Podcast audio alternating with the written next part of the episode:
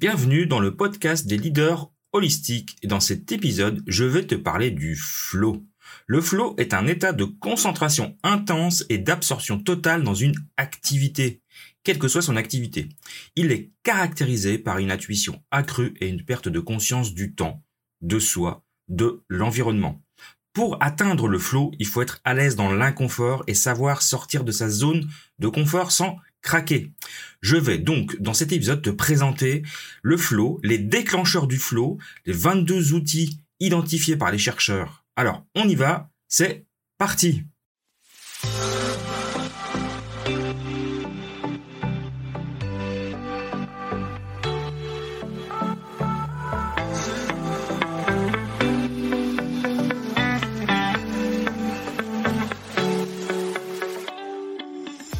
Bienvenue dans le podcast des leaders holistiques. Je suis Christophe, ingénieur, artiste holistique. Ce podcast est pour toi si tu es attiré par l'épanouissement personnel, professionnel et spirituel. Ma mission est de t'accompagner, toi le manager, l'ingénieur, le leader rationnel cartésien, à connecter, aligner ton mental rationnel avec tes émotions, ta créativité, ton intuition et ta spiritualité en m'appuyant sur la recherche scientifique. Allez, on y va, c'est parti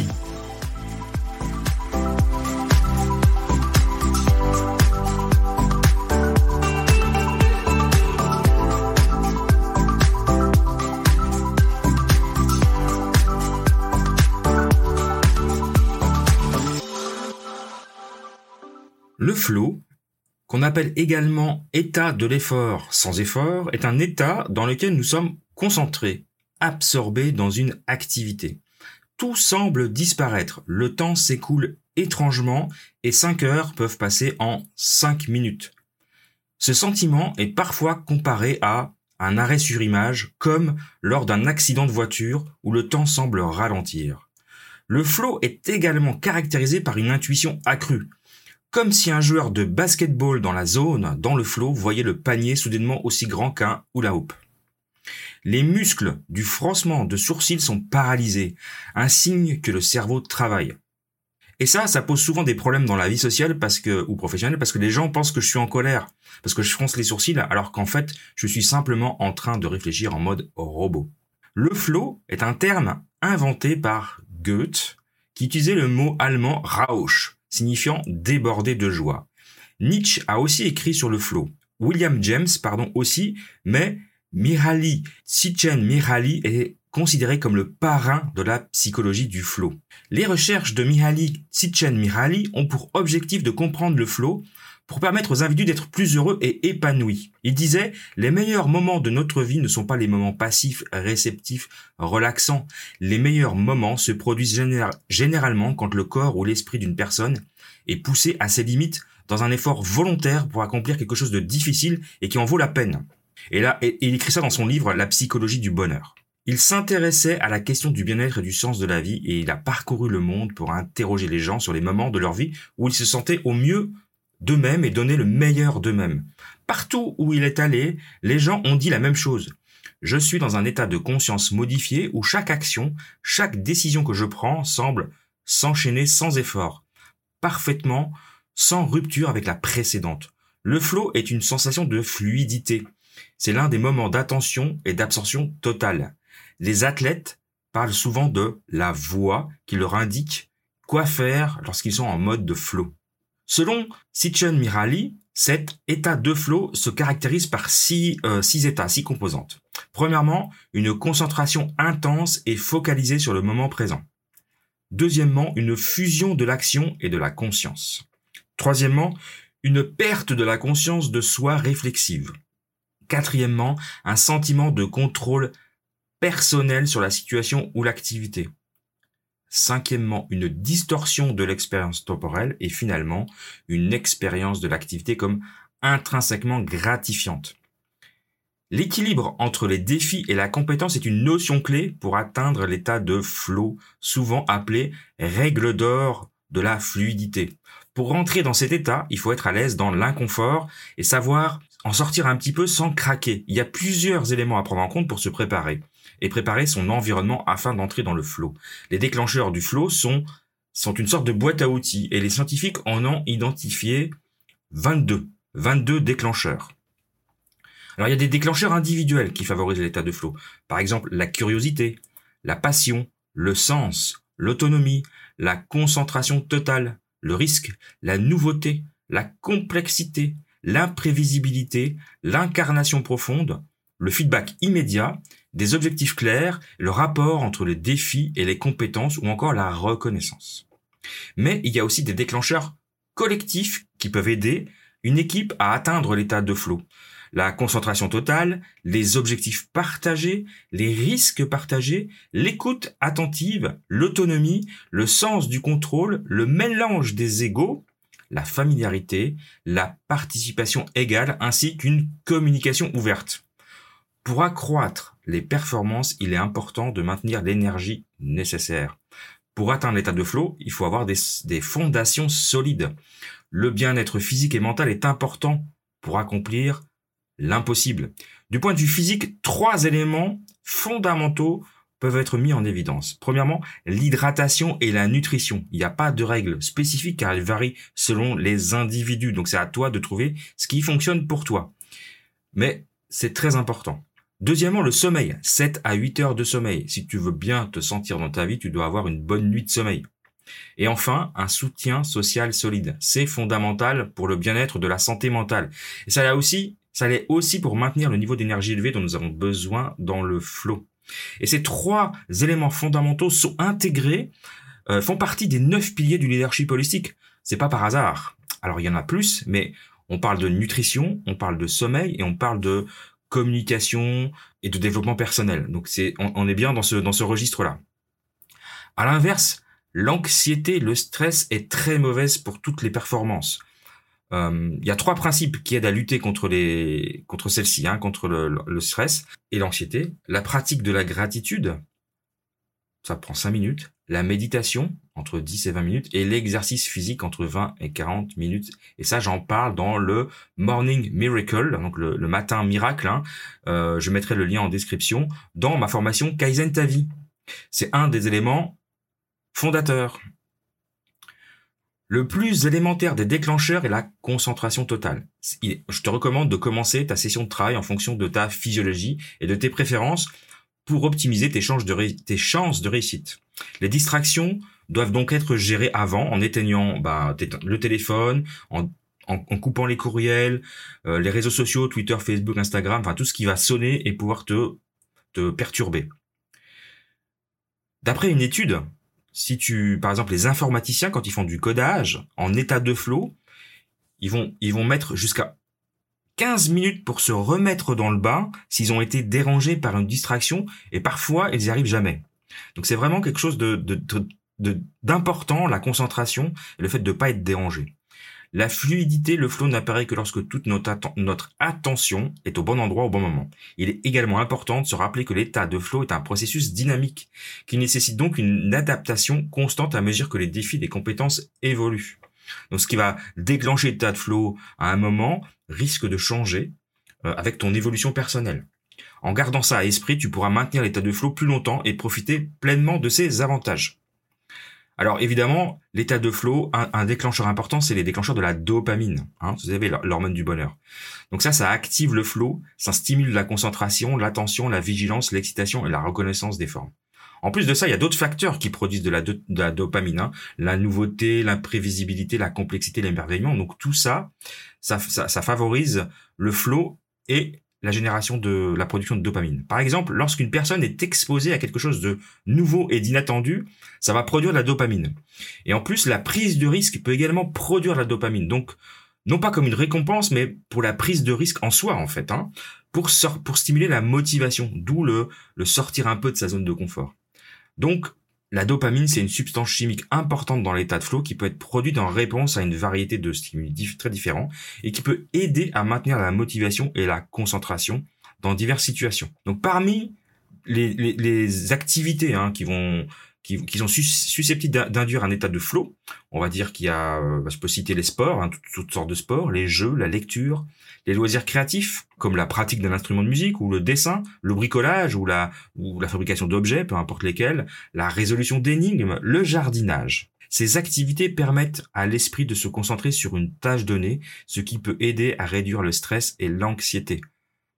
Donc la, pratique de ces, activités créatives peut aider à développer de nouvelles compétences et donc à stimuler ta créativité. Et ça, j'en parle dans la formation des neuf piliers du leadership holistique parce que la créativité est un des neuf piliers. Ça, c'est super important. Une autre façon d'atteindre l'état de flow est d'élargir ses compétences en tentant quelque chose d'un peu un peu plus avancé que ses capacités actuelles, hein, que le, sortir de sa zone de confort. Ça peut être accompli en apprenant une nouvelle compétence, en lisant un livre sur un sujet inconnu ou en essayant un, nouveau hobby, un nouveau passe-temps.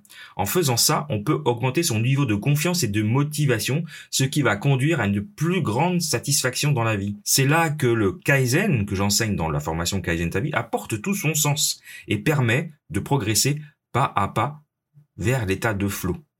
Donc retrouve-moi dans ma formation Kaizen ta vie, kaizen.leadershipholistic.com. Je mets le lien dans, dans la description de cet épisode.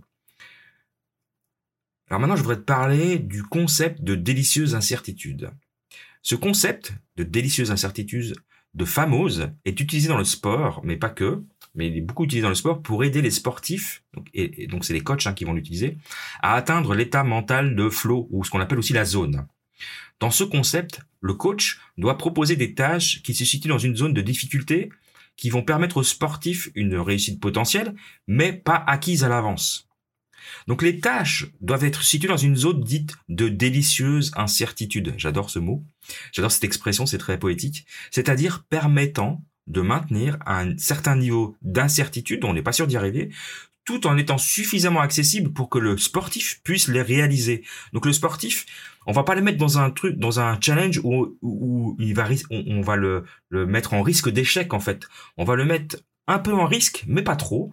Le petit pas de plus qui fait qu'il va réussir, il va prendre la confiance. Et puis après, on, continue, on recommence pour une nouvelle, euh, un nouveau challenge. Pour développer ce concept, le coach, l'entraîneur doit trouver le juste équilibre entre la difficulté de la tâche et la capacité du sportif à la réaliser.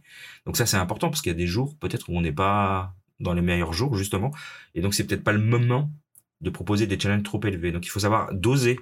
Hein, c'est euh, vraiment c'est là c'est là que le coach a tout son, son sens.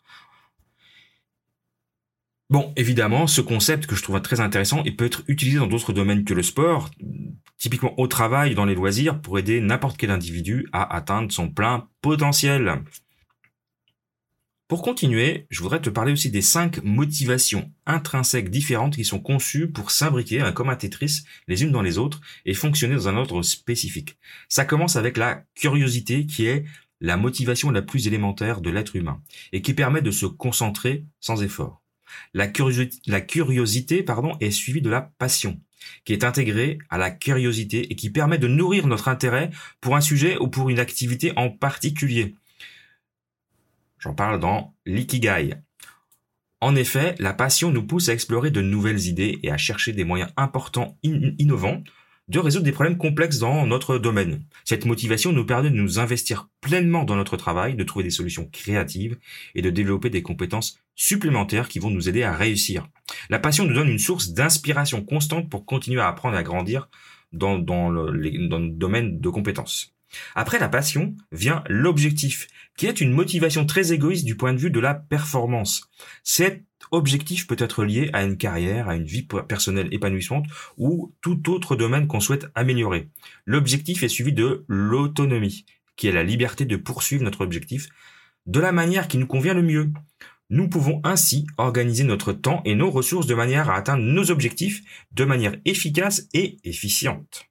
Enfin, la maîtrise, c'est le dernier des grands facteurs de motivation, c'est l'aptitude à bien poursuivre son objectif et à devenir de plus en plus compétent dans ce qu'on fait. La maîtrise est un processus continu qui nous permet de progresser constamment dans notre domaine d'expertise, de nous sentir plus confiants et plus satisfaits dans notre travail. Nous pouvons acquérir ainsi de nouvelles compétences, perfectionner celles que nous possédons déjà et nous adapter à un environnement de travail en évolution constante. En fin de compte, la maîtrise nous permet de devenir des experts dans notre domaine et d'être reconnus pour notre expertise et notre contribution à notre organisation. Pour conclure, nous sommes tous capables de bien plus que ce que nous pensons. C'est la principale leçon que j'ai apprise au cours de mes 30 années d'expérience professionnel.